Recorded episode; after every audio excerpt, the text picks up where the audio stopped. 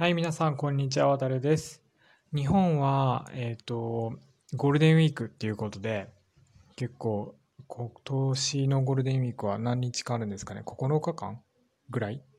ですかね。長く休みがあるということで、皆さん、えー、疲れを癒されている方とか、あとはいろんなアクティビティ、まあ今はちょっと、えー、コロナの影響でできないかもしれないですけども、まあ、いろ家でいろいろ楽しいこととかやってる方も多いんじゃないかとかなと思っています。はい。で、フランスはそういったまあ大型連休っていうのが、まあ、この時期にはなくて、で、代わりに、あの、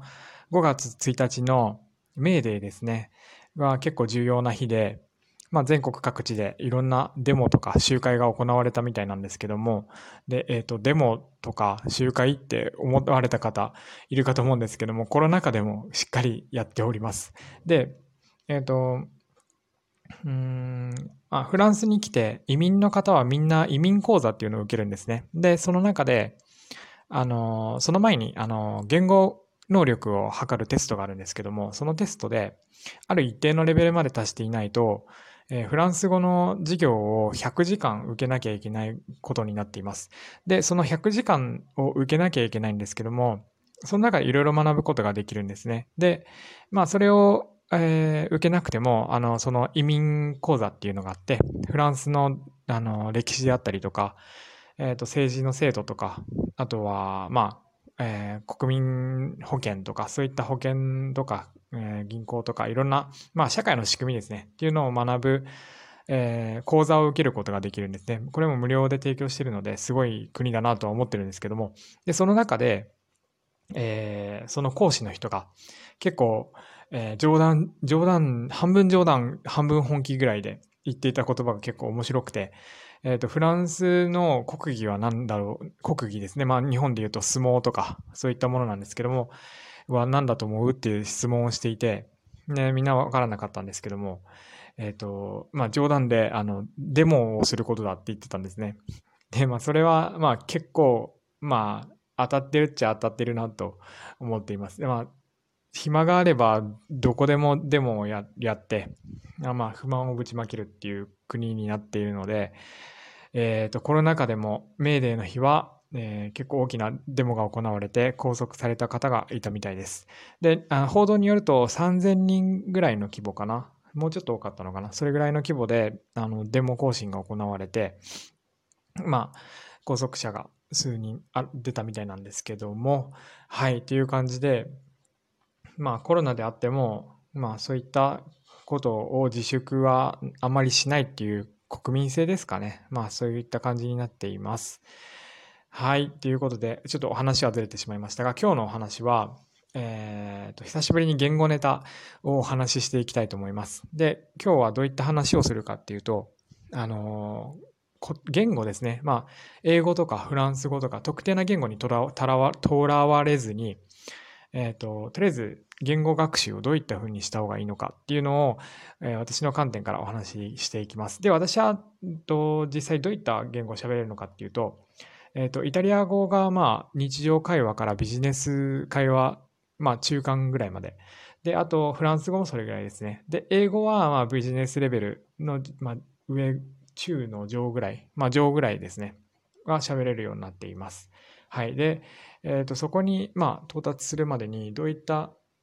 まあいろんな勉強してきたんですけども、えっ、ー、と、その中で、まあ一つ効果的だった方法っていうのを今回紹介していきたいと思います。はい。で、あの、この方法なんですけども、誰でも結構できるので、えー、ぜひいいなと思ったら試してみてください。はい。えー、で、それは何かっていうと、まずその勉強している言語を、あのー、毎日日記をつけるってことですね。その勉強している言語で日記を書く。毎日毎日書いていくって、ちょっとでもいいんですね。あの、日本語で書く日記のようにそう、まあ、2ページとか3ページとかザーって書く人もいるじゃないですか。そういった長い文章を書くわけでもなくて別に半ページでもいいですし、あの、3行とか4行とか、まあ1日ずつ増やしていってもいいですし、そういった感じで毎日、あの、日常でどういったことがあったのかっていうのを書くことが重要なんですね。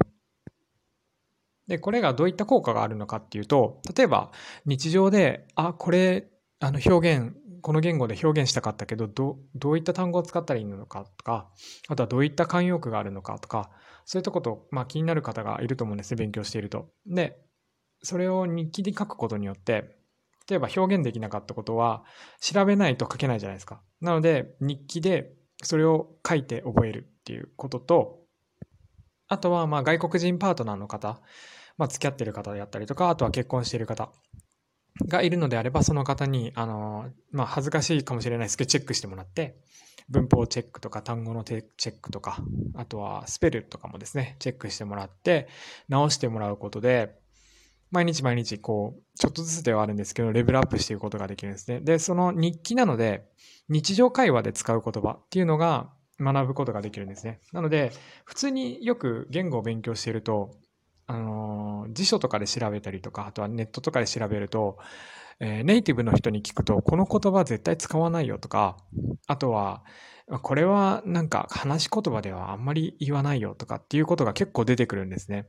例えば日本語でも、外国人が勉強してるあの日本語の言葉で、あの、日本人が聞くと、え、それってなんか、まあ通じるけど、なんかそんな表現はしなくて、もっと砕けた感じで、友達とか友人、あの、まあ、親しい間柄の人とかでは喋るよっていう言葉って結構多いと思うんですね。なので、あの、できればそのネイティブの人とか、あとはまあ、すごく言語その勉強している言語を知っている方に添削してもらうといいんじゃないかなと思っています。で、あの、これパートナー、外国人パートナーの方とかがいない人の場合どうしたらいいのかっていうと、まあそういう友達を探したりとか、そういうのでもいいですし、あとは、あの、オンラインで、あの、日記をまあバーっと書いとくじゃないですか。毎日毎日つけておいて、それをまとめて、あの、オンラインの、あの、塾の講師みたいな方がいるんですけども、ワンツーマンでやってくれる方、そういった方に、まあ、これ見て添削してくださいみたいな感じで提出すると、あの、添削してくれる方がいます。で、あの、一例挙げておくんですけども、それは、あの、カフェトークっていうサイトがあって、あの、まあ、カフェトークでは、まあ、マンツーマンで、あの、その言語の勉強することもできるんですけども、そういった添削サービスっていうあのサービスを提供しているあの個人の方とかいるんですね。で、それもあの数百円とかでやってくれる方多いので、えー、そういうのを、あの、そういった方を見つけて、そういった方に、あの、日記の添削をお願いするっていう形でもいいかと思います。で、参考書とか、あとは単語帳とか、あの、いろいろ書店とかに行くと売ってるじゃないですか。そういったものの中で、あの、結構、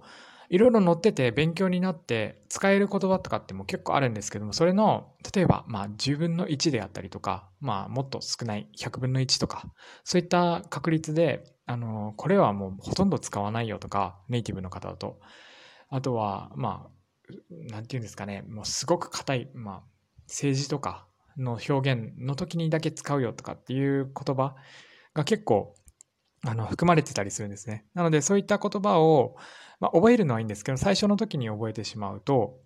あの、まあ、知識量としては増えるんですけども、最初の入り方としては、えっ、ー、と、まあ、無駄ではないですけども、ちょっとまだいらないもの、いらない単語であったりとか、いろんな文、いらない文法になったりするので、最初の基本的な基礎知識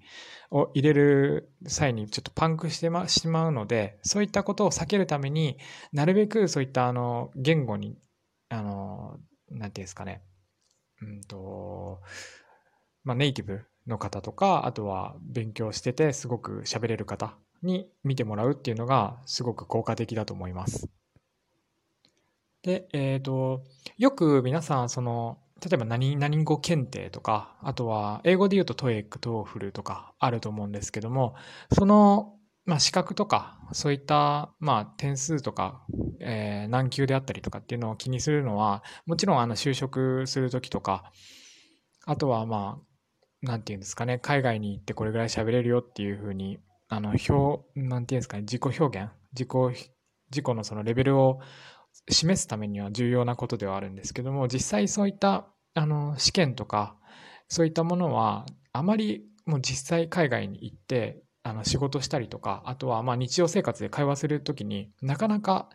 あんまり、まあ、もちろん無駄ではないんですけども、そんなに効果がないっていうのをおそらく海外に行った方だと実感すると思うんですね。なので、例えば、今私フランスにいますけど、フランス語検定3級取ってるんだとか、フランス語検定1級あるんだとか、まあ2級、準2級とか、そういったことを言っても、まあ別に何にもなんか意味がないですし、何が重要かっていうと、あの、どれだけ喋れてどれだけしっかりした表現ができるかっていうことなんですね。なので、どこに、あの、重点を置くかっていうことになると思うんです。例えば、まあ、資格を取ることが最終目的なのか、それとも、しっかりとしたその言語を喋れるようになって、それをあのビジネスとか、えっ、ー、と、まあ、就職で活用したいのかっていうのを、えー、しっかりあの目標とか重点を持って勉強することがすごく大事だと思います。っていう、えー、そういった観点から、まあ、日記をつけて日常会話から、えー、勉強していくことはすごく大事なんじゃないかなと思って、今回こういった、え、方法を紹介しました。はい。ということで、今回は、えっと、まあ、勉強方法とかで悩んでる方とか、えっと、あとはどういったふうに勉強を始めたらいいのかなっていうふうに考えてる方に、えー、まあ、ちょっとした、まあ、ポイントですね。そういったポイントをちょっと与えれたらいいかなと思って、え、今回の配信をしてみました。今後もこういった感じでちょっと、まあ、言語学習の手助けというか、まあ、ちょっとした tips ですね。あのー、になるような配信をしていきたいと思いますので、ぜひ気になる方はフォローしてください。はい。では今回も最後まで聴いていただきありがとうございました。また次回お会いしましょう。さようなら。